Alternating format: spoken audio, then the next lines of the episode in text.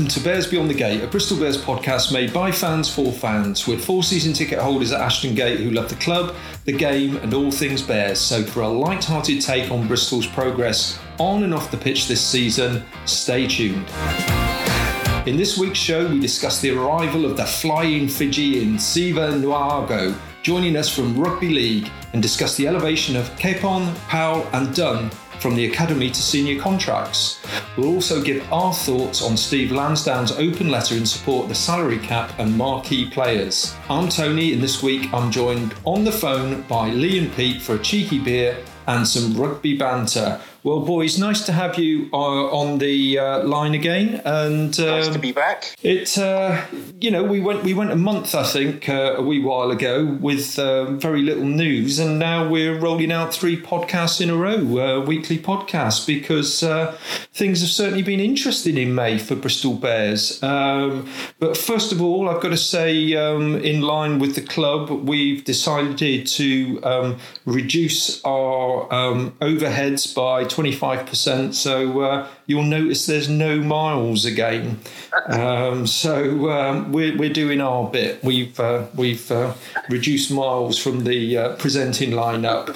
So, um, well, I, I put on our Twitter feed earlier in the week, Pete, um, didn't see that signing coming, the flying F- Fijian. What what are your thoughts on that? Well, Tony, um yeah, I think you, you're probably a little bit disappointed with yourself, because you, you've been pretty good this season with, um, you know, predicting a few signings or, or kind of finding the links. And um, clearly it took you by um, surprise, because you couldn't even really pronounce his name properly because you were in the introduction. But um, Nothing I mean, new there then. I wouldn't, no, want to dis- I wouldn't want to disappoint our um, listeners by uh, pronouncing something properly. Yeah.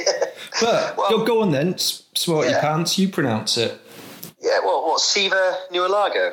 Um, anyway, yeah, I mean, to be honest, Tone, I'm like with you. It was a bit of a surprise. So I eagerly watched the um, the YouTube uh, video, and I was uh, even more excited after I watched that. Um, seeing, I mean, it was the fact that all of his tries seemed to be from behind our own line, and then he would sort of accelerate through the defence. So, yeah, I mean, he looks like a... looks like a, a fantastic player. And I think when you delve into the into the kind of report a little bit more, it, it's obviously, again, not just about his, his ability as a player and a finisher, but Pat's kind of mentioned the whole thing about his um, his values and his, his determination and, and his willingness and humility to help those around him succeed. So clearly Pat's uh, picked up what he thinks is another sort of another part of the jigsaw for next season. Um, so yeah, really exciting stuff, I think. Lee, let me come to you. The guy's um, twenty-eight years old, in the army currently, never has, has never got picked up then by a professional club until now. Do you think? Do you think Pat's trying to unearth a little gem maybe that uh, other people haven't seen? Well, I think so. I mean, you know, Pat's obviously he's got a history with doing this this sort of thing, hasn't he? But you know, he's he's actually dubbed the tank on the flank. Did you know that, boys? And um, seven, seventeen tries in twenty-one appearances for for Hull. Um, and like Pete said, I don't know if you've seen the the, the clips of um, some of the tries that he scored. Wow, he looks very impressive to me. And I mean, I think it's a it's another. It's another caveat for me that obviously I think that Semi is going to play outside centre. I, I don't know what you boys think. Yeah, I think lots lots of commentators, lots of fans are saying this this signing almost cements that, really, that um, he, he'll play outside centre. We we talked right on the very first pod when we launched about the need to uh, maybe strengthen in the centres. I, I think it's almost a foregone conclusion, really. I don't know what you think, Pete. Yeah, no, I think so. I think it's um, it, it's pretty much shown that. You know, when we think now what we've got potentially on the wing, um, people like Purdy, we've got uh, Nualago now, we've got uh, Alapati, um, you know, we've got people like Fricker still there in the background. I think, yeah, I think, um, and Morahan, obviously, the Wizard of Oz. So, yeah, I think it's it's it's uh, it's pretty straightforward that, you know, big. Big uh, Big Sammy's going to be... Uh, we have Big Sammy in the centre and uh, Big Siva on the wing. So, um, you know, we'll hopefully... I mean, my only, my only slight concern, and I'm, you know, just trying to kind of play devil's advocate, um, you know, it, I know he, he has got a background in rugby union. He's coming from rugby league. Uh, you know, we there haven't always been successful crossovers, uh, and it isn't just. I mean, rugby league, you're in the game a lot more, and you know, when you're a winger potentially. Uh, in rugby union, you're in and out of the game. You've got to keep concentrating. You've got to be as good in the sort of defence and under the high ball and all that sort of stuff. So there's a few more little skills um, as well, apart from just piling through the defence and scoring tries. But you know, I've got absolute faith that the, the coaching staff will, will will obviously know all this and have looked at this and thought about it. Um, so yeah, look, looking forward to to seeing. Him on the wing and Semi in the centre, I reckon. Yeah, I mean, he's got quite yeah. a record, isn't he, for playing rugby union sevens as well. But again, yeah. uh, quite a, um, a difference in concentration and uh, what you need to be able to do to be a successful fifteens player. Um, I think the interesting thing is he, he's going to stay in the army because he's uh, we've signed him on a two-year contract, but he's going to have extended leave from the Yorkshire Regiment. So um, again, you you would imagine we're not paying big money money for um, for him to come here, and uh, well, fingers crossed. Let's let's hope it uh, it works. I just wanted to point one thing out. Um, his commanding officer um, was quoted in the uh, in the, the report about him having a Yorkshire Regiment. Um, professionalism, teamwork, and sporting excellence have always been central to the ethos of the Yorkshire Reg- Regiment. And it's, uh, it's great pleasure and huge pride to see Private Siva Nuago welcome to Bristol Bears. And his commanding officer was called Lieutenant Colonel Badger Miller. And I thought, oh, not Badger. You can't, you can't get a better endorsement than uh, than being endorsed by Lieutenant Colonel Badger Miller, can you? Well, well, well there we are. Well, there we are. Well, let's move on because there's lots of, lots of announcements, lots of news around the club this week. And we had the announcement that senior contracts have been handed to three of the integrated uh, academy players. So uh, big congratulations to Will Capon, Charlie Powell and James Dunn. Now, let me come to Lee first. I think probably no surprises about Will Capon getting a, a senior contract. No, I think it was that was set in stone, really. I mean, he's he made, what, sixteen appearances um, this season, five tries, and he's looked pretty solid, hasn't he, to be fair? I know, but you know, when we had Mark Newell on the pod, and he was saying he's, you know, he, just how solid he is, and he's been um, a commanding figure, I think, for, for someone so young. And I think, yeah, I totally agreed. It was um, that was always on the cards. Um, obviously, with, with James Dunn and Charlie Powell, I don't, you know, the jury's still out slightly because we haven't uh, seen enough of both of them, really. Um, but certainly Will Capon. I mean, if if Thacker's um, injury is still kind of, if there's any doubt about that, then I think we'd all be agreed Will Capon would be um, a more uh, more than capable stand-in, don't you? Yeah, Pete, Pete, Pete, your thoughts? Yeah, definitely. I mean, he's not only has he performed, you know, to the, the standards that you'd expect in the Premiership, and, and I think back to that game against Exeter when he came on, and we, you know, we we did we called it the uh, the Capon special, you know. Mm. First pretty much throw in we'd ever seen him. He goes to the back of the line out and we have the rolling maul and win the game. And I think that from that moment on, you know, he cemented his his credentials. Um, yeah, I mean, he scored a few tries as well. I mean, he's a, he's a, and in the loose, he looked really good. No, he, he, he's got everything. Um, and as you say, it was only, you know, I think they're probably just waiting until he was uh, old enough. I think it's twenty, isn't it? And uh, get that contract signed as quick as possible.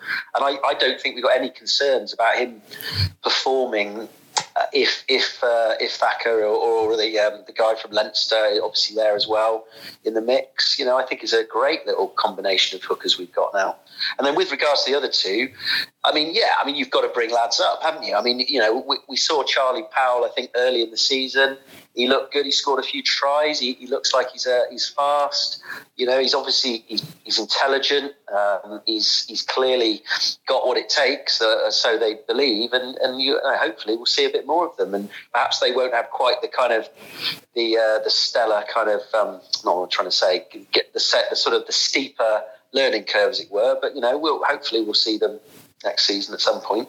Okay, um, and then we had news, six new people coming into the Integrated Academy. So this is their first professional contracts, but not senior contracts. Many from um, the very successful under eighteens uh, team from this season. So fly half, Tom Wilstead, um, winger, Dago Bailey, prop, Andrew Turner, centre, Harry Ashall.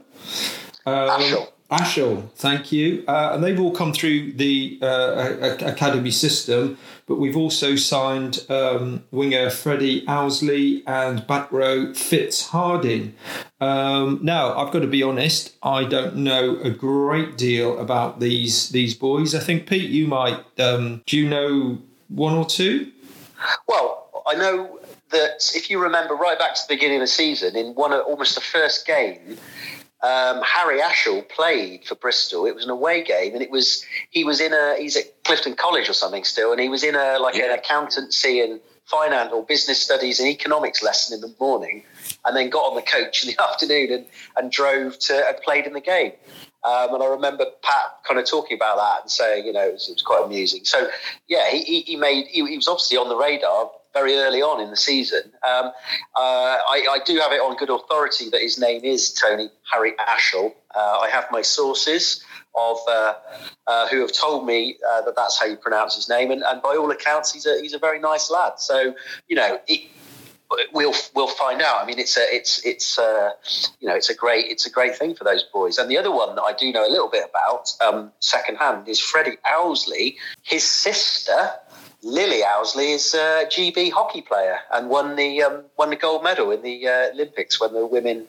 And, and actually, if anyone's interested, which I'm sure they're not, his mum um, actually taught me when I was doing my P G C E, when I was training to be a teacher in Bristol. I did a little extra games ex- section, and his mum was my uh, tutor. So uh, um, yeah, I, I believe I understand that he actually went to America to try to be a. Uh, Um, to try to be an athlete, actually, like a, a sprinter. Um, so he's very fast, and it didn't really t- turn out. And he's come back to, to Bristol and kind of jumped into the got into the kind of Bristol setup, and has obviously shown a lot of ability very, very quickly, and has suddenly ended up with a contract. So yeah, I think he's, Pete, he sounds is, like yeah. Is, is this the is this the guy who scored a, a hat trick against the yeah, yeah. Uh, Falcons in the last? It is, yeah, yeah. yeah.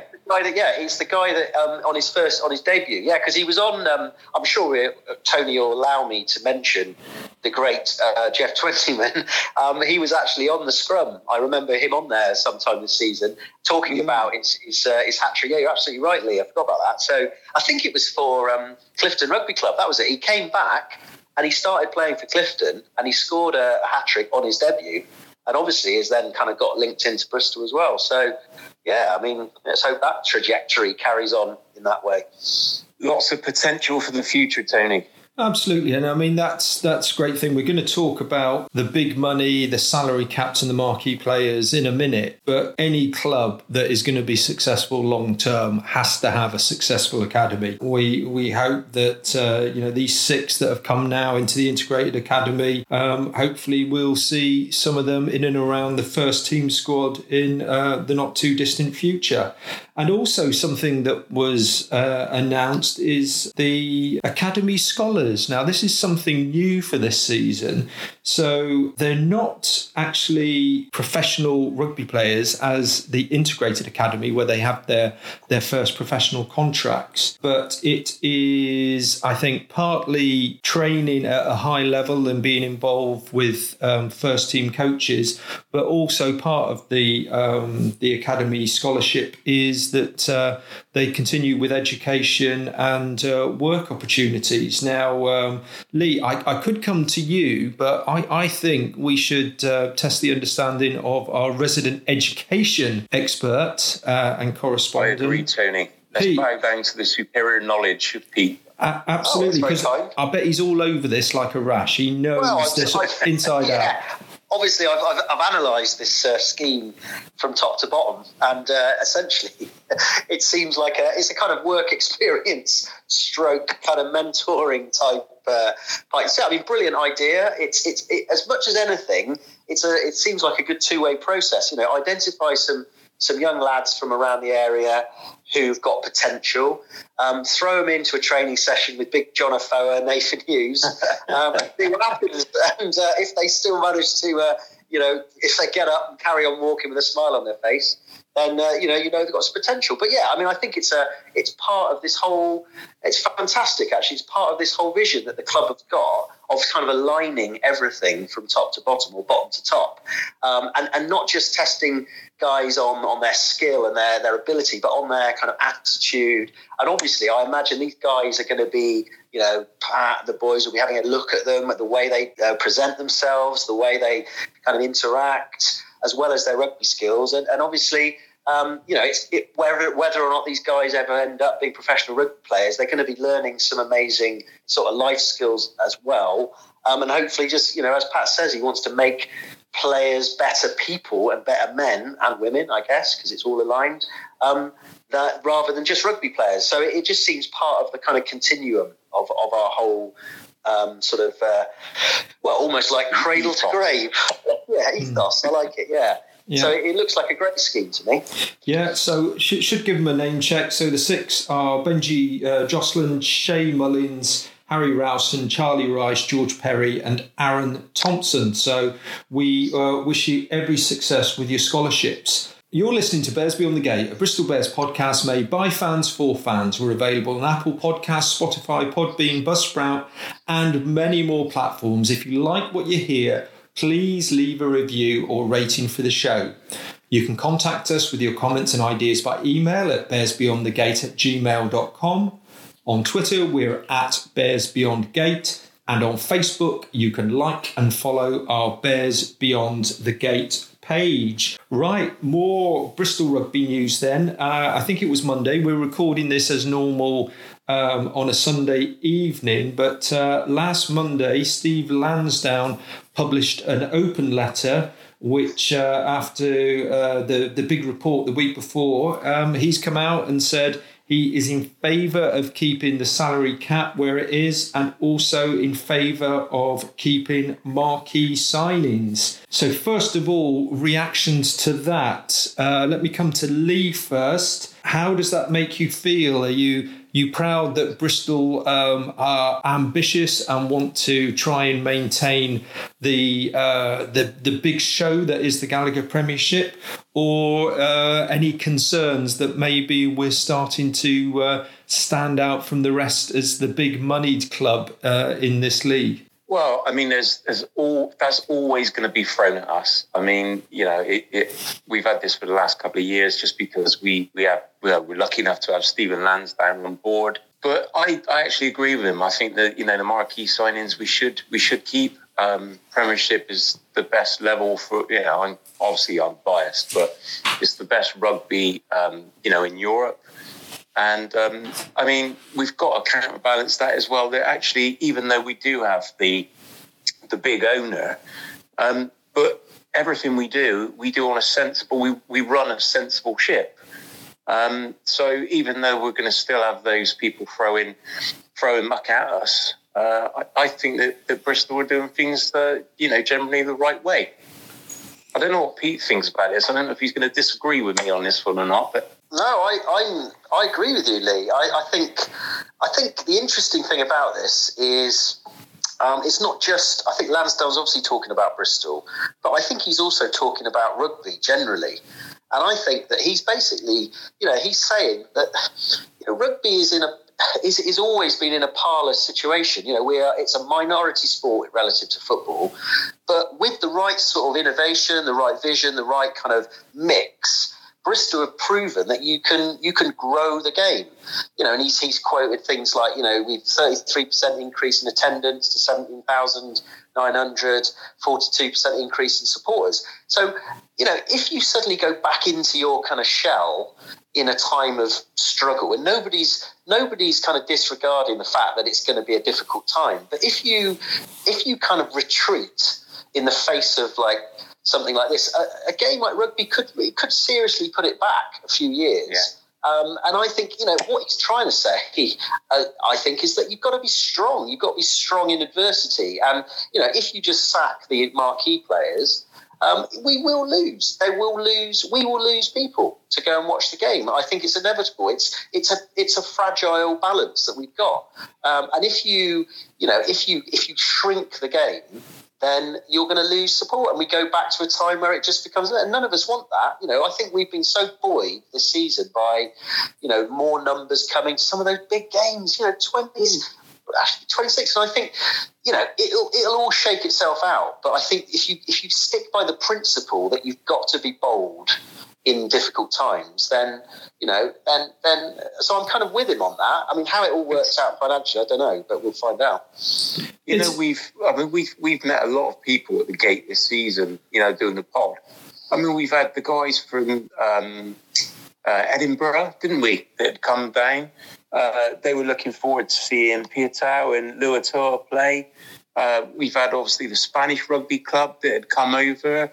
We've had the, the Stad boys. Obviously, that was for the game. But, you know, we've, we've met a lot of people this season that actually come to see these marquee signings.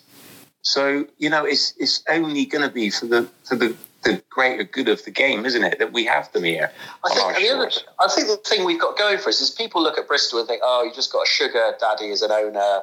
People that don't, you know, rightly so, perhaps don't understand what's going on. We've got to, you know, in a way, we have been the test case for the way rugby should be run and the vision of club. Because basically, we were broke and on our knees when Lansdown built. Yes. So we started from scratch not that long ago. And he moved us to a new stadium. Um, He started building, put a strategy in place, and then, you know, had a vision. Then he, you know, it didn't quite work, so he brought in Pat Lam, and they had a vision. And, and he's categorically stated, and so has Pat Lam, that we are not spending over us over the salary cap. You know, we have a vision that makes us, you know, we are aiming for sustainability. So we've proven in some ways that with the right conditions, it is possible. It's a it's a template for how a clean rugby club should run. And in some ways, we aren't as tainted, perhaps, by some of the stuff in the Miners report that came out about the kind of shady deals and stuff like that that have been going on over the years. And in a way, it's a kind of clarion call to clubs say, look, this is an opportunity to sort of, you know, is to clear the decks, get a few good jibs up, and uh, and, and start, but be bold with it and, and grow the game. Because, you know, that's sustainability, not not not... cowering and moaning and stuff like that. So what do you think, Tony? We haven't let you talk, have we? Well, you haven't. I, I've just gone out, made a drink and come back in. Um, well, I think it's interesting. I, I mean, if I play devil's advocate, you know, we, we are in this terrible time of COVID nineteen.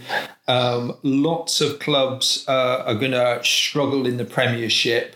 Um, but we've got someone worth close to one and a half billion that can pour money in. And you're right, we we we we play to the same salary cap as everybody else. But, you know, if you believe the reports, um, Piutau and Radrada next season, their salary is going to be somewhere in the region of one point seven five million pounds. Now, you think you add that stardust to any team, um and it, it is going to make a difference. But isn't, isn't in a way, isn't that the point? Is that, be, okay, we're lucky we could do that, but we do, we, if we can do it, let's do it, because it's for the good of the, the Premiership. It's the for good of other yeah. fans. They will want to come and see those players. And Pete, like Pete. A Gloucester fan, and deep down in their heart, they'll come to the gate and think, my God, you know. And if we are, we have the ability to do that, then we've almost got like a duty to do the best we can for English rugby. Um, now, it may be that the next time we have a contract for a, a marquee player, it's not we're not we're not going to be offering that sort of money. But you know, we've got to you throw in the mix of the of the training ground and Pat's vision and all this sort of stuff. We may end up getting some, you know, some some amazing players on slightly lower salaries in the future. I, I don't know, but I.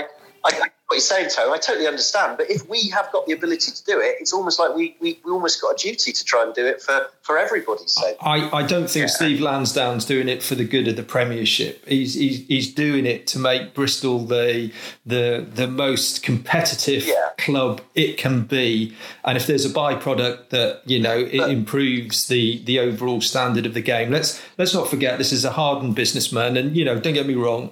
what Steve Lansdown's done for this club is incredible. But I worry a little bit that we'll become like the Man City of the football premiership, where um, people just look at us and say, you know, they've just bought their success. But I think the difference between football and rugby is there is the salary cap.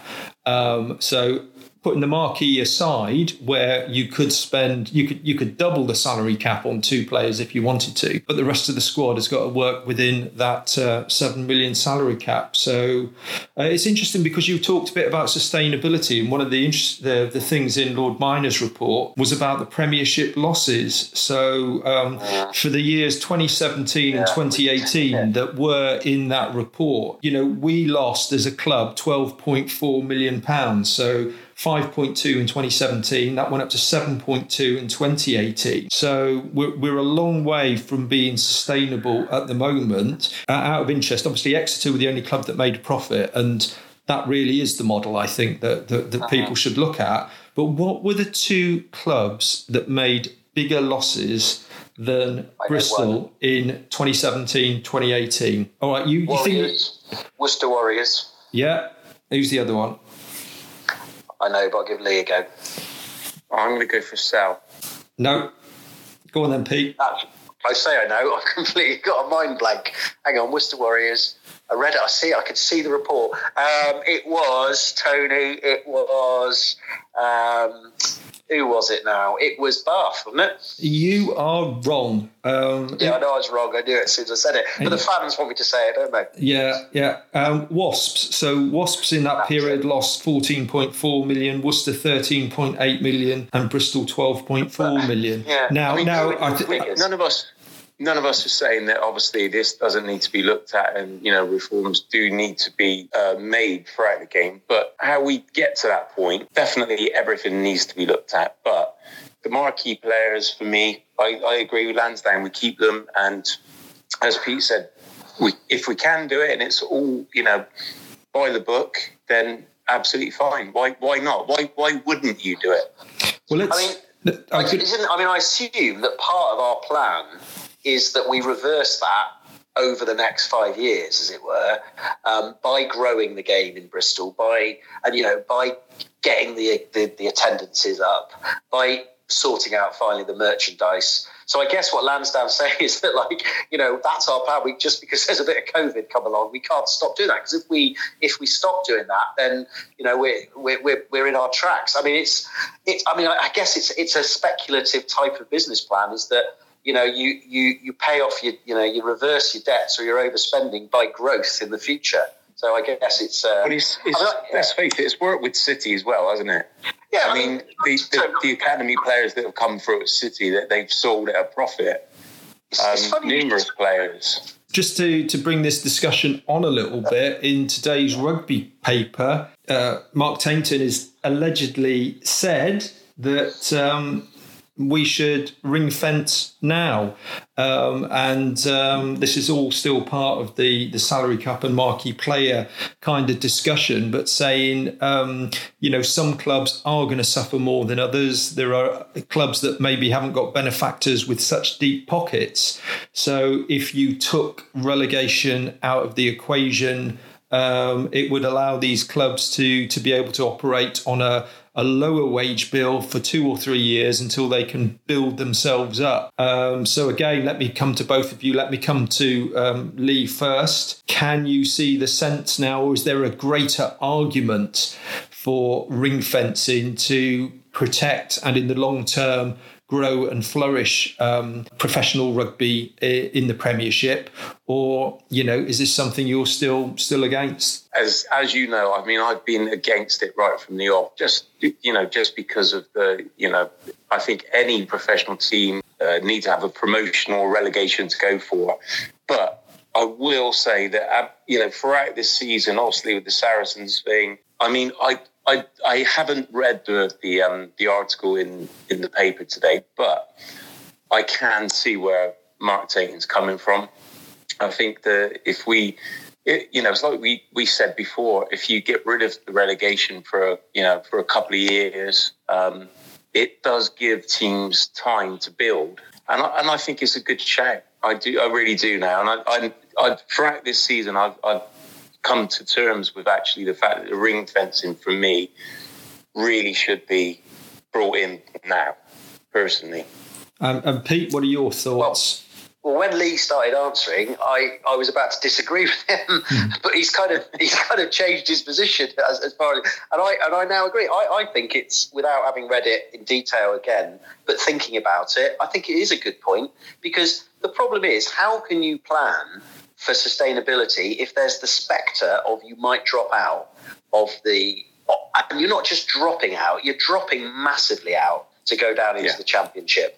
And actually, I think that the problem is, is that people forget that they base their idea on relegation and promotion on a, on football, and actually don't yeah. look at the, the actual context of rugby. Now, I agree with you. Point is, is that I think now, at this point where we've really got to get things sorted, if those clubs want to, we want to build sustainability, if you can have a plan that doesn't involve potential failure, because you know that if you get relegated out of the Premiership, that's it. Bristol project, we had it once. I don't think, you know, if we got, we were thinking earlier this season, if we got relegated again, it would be almost unconce- inconceivable to imagine us going down with all of the stuff that's in place.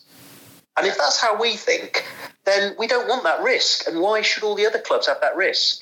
When, uh, yeah, the argument being it's not the same as football.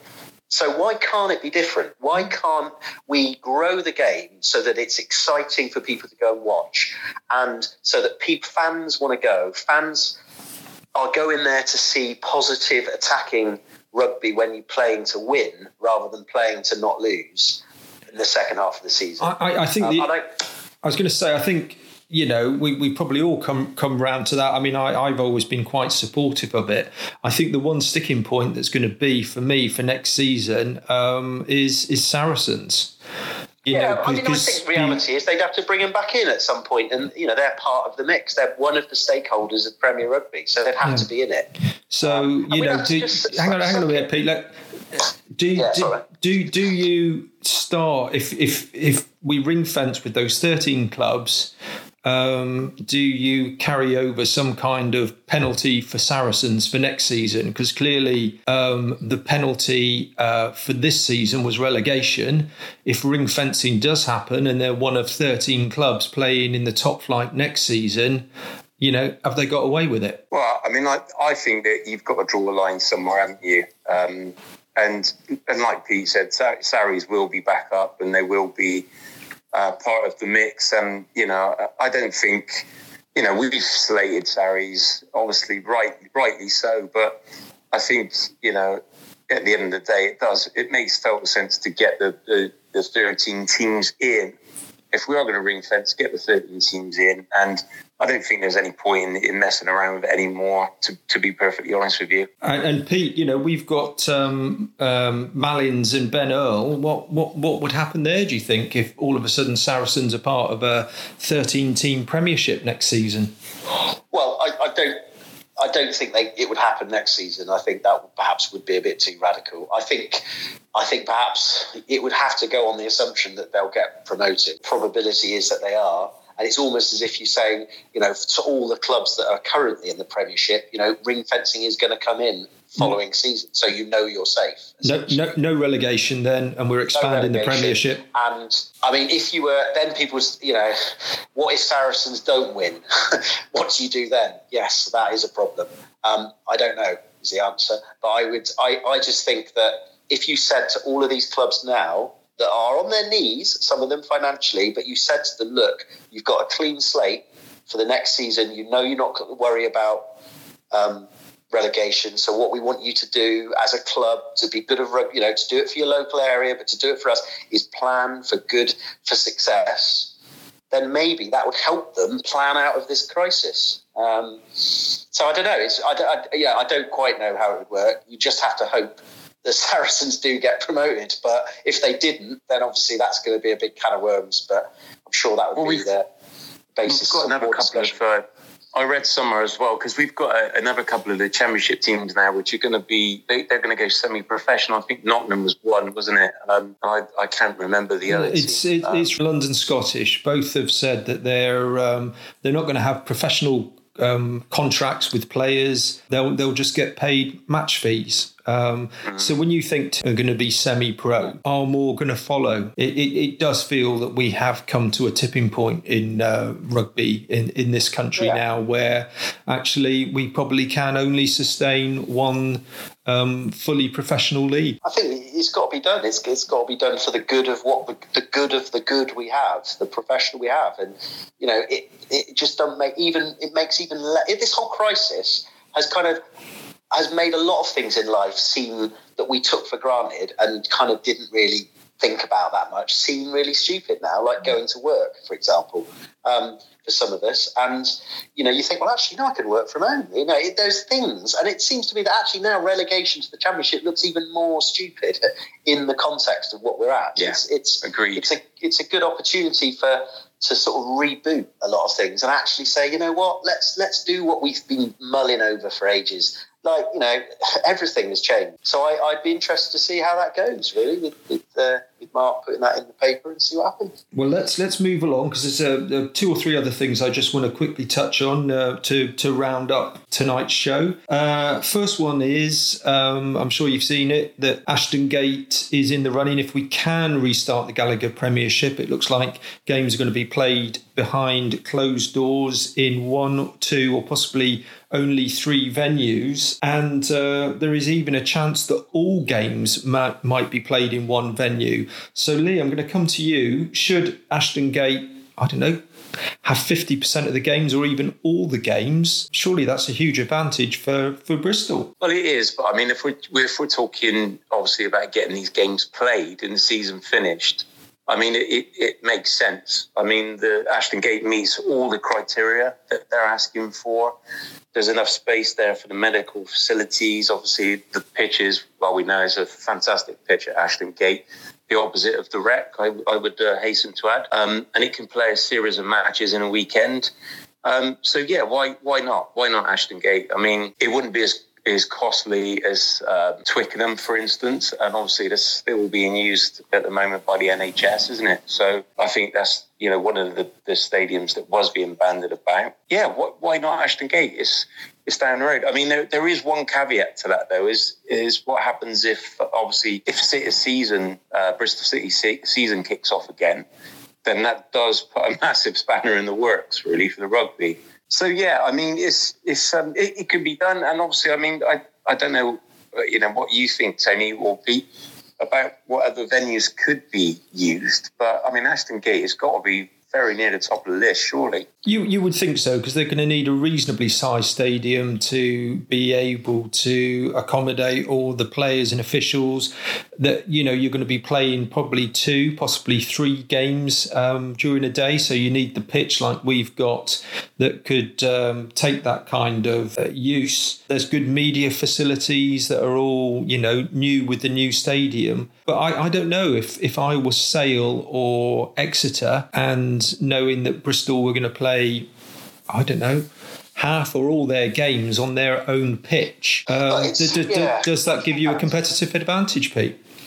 It, you, you, yeah, obviously they're going to say that, but but when you think about what actually does it, what it's gives important. You that competitive advantage on it, it's having a stadium full of fans who are all going Bristol when you run out and are cheering when you're doing well, um, and you're kind of feeling comfortable because you're driving into your little parking space and you're bantering with the lads before you go in the change room. It's going to be none of that, is it? It's all going to be like, you know, regimented. It's going to be weird for everybody, as well as Bristol players, as well as Sale players, as well. And I suspect that it won't feel very much like playing at home to um, to some Bristol players, because it, you know, I'm sure that, I mean, there's a lot of research on like why why does home advantage work, and it's not just about fans, it's about kind of you're feeling comfortable. It's like you're not travelling, I suppose you're not travelling too far to get to to the ground. You're not Tra- travelling on a coach overnight or on the daytime. But I assume that if they did this sort of thing, somehow the teams would be located in the area So I do wonder whether that it would be as minimal, you know, it would minimise the home effect, and well, then it would you, essentially be man against man on a, on a pitch that can take it. You could even flip it on his head and say it could be actually uh, disadvantaged the Bristol players, because they're used to, to running out, like Pete said, and, and having the crowd behind them, and they won't yeah, have yeah. that. It's going to be more comfortable for like the, all, the, all the other teams because they're used to it. yeah. To coming out into yeah. silence when they run out. Yeah, and, they, and more, more importantly, we get the games played. I mean, that's yeah. that's got to be the be in be all end all. Uh, just get the season finished. Yeah, yeah, and that's still there's still lots lots and ifs and buts on that, and we've talked about that quite a bit in the past. So let's yeah. let's not go back to that. A couple of things. Um, the Rugby Pod. Um, Uh, a very good weekly podcast um, uh, with a very big listenership. And Pat Lam was interviewed this week. And uh, probably having listened to, to part of the interview, I think, Pete, you might have, have, have listened to it yeah, as well. There, there were no revelations, really. But from, from a Bristol point of view, I think what what has really made me happy is so many people on social media saying what a great leader that Pat Lam is and how well set up Bristol are kind of off the pitch and the, the philosophy here. I mean, I, the revelation to me was that there were so many people that thought it was a revelation. And yeah. even like Jim Hamilton and, and Andy Good, who do the podcast, kind of seemed a bit surprised about it. And I thought, well, hang on, you boys, are, you know, you must have known this, that they were doing this for effect. But I mean, even Andy Good said that he'd give up chocolate for Pat Lam. Wow. And, uh, that's, that's saying something. That's saying something as well. So, yeah, I mean, it was, it was, he, he, he was, he was basically talking what the, the stuff he's been talking about ever since we went to that Q, or you went to that Q and A when he first joined. So he's just saying, you know, it's all about vision, it's, it's leadership, and vision starts, and then you get, you know, leadership, and you get culture, and, you know, you, you're coachable, and all this sort of, you know, all the stuff that we, and he said, you know, he talked about the same thing about when the COVID crisis came on, he had his, he put his plan together, they had about four or five plans for different scenarios, and they're all, it was, it was just, it was same old stuff, but yeah, I was actually quite surprised that a lot of people were surprised, really, I suppose.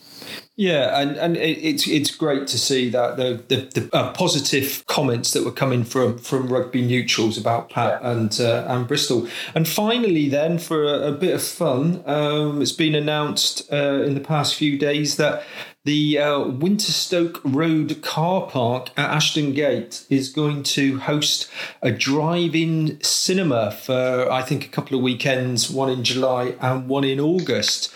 So um, I'll come to Lee first, maybe. Lee, are, are you going to be uh, there in your car um, behind B and M and Kentucky Fried Chicken? Um, and if so, um, what films would you like to see down at the gate? Well, I, I, in theory, I love it. I spoke to my two girls about it, and um, I'm not quite sure they'll do it because the car park's not the biggest in the world, is it? But um, I, yeah, I think it's a great idea, and I, I would love to take the girls down and maybe watch a little bit of um, Carry On Up the Khyber, maybe.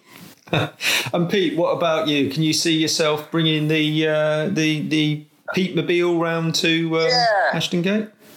I could see rolling up with a convertible, getting the roof down and having a good old a good old musical, maybe High School Musical tone, maybe La La Land, you know, a, a lovely little sing along, maybe The Greatest Showman, uh, something like that. But of course, talking about the car park size, poor old Miles. I mean, he won't have a chance getting there. You'll never get a Bentley in one of those car parking spaces, would you? Especially if you've got to be two meters apart for the whole thing as well. Well, I, I'm he's still got the Bentley though. I I, I thought he had a, a Hummer. I thought he changed it.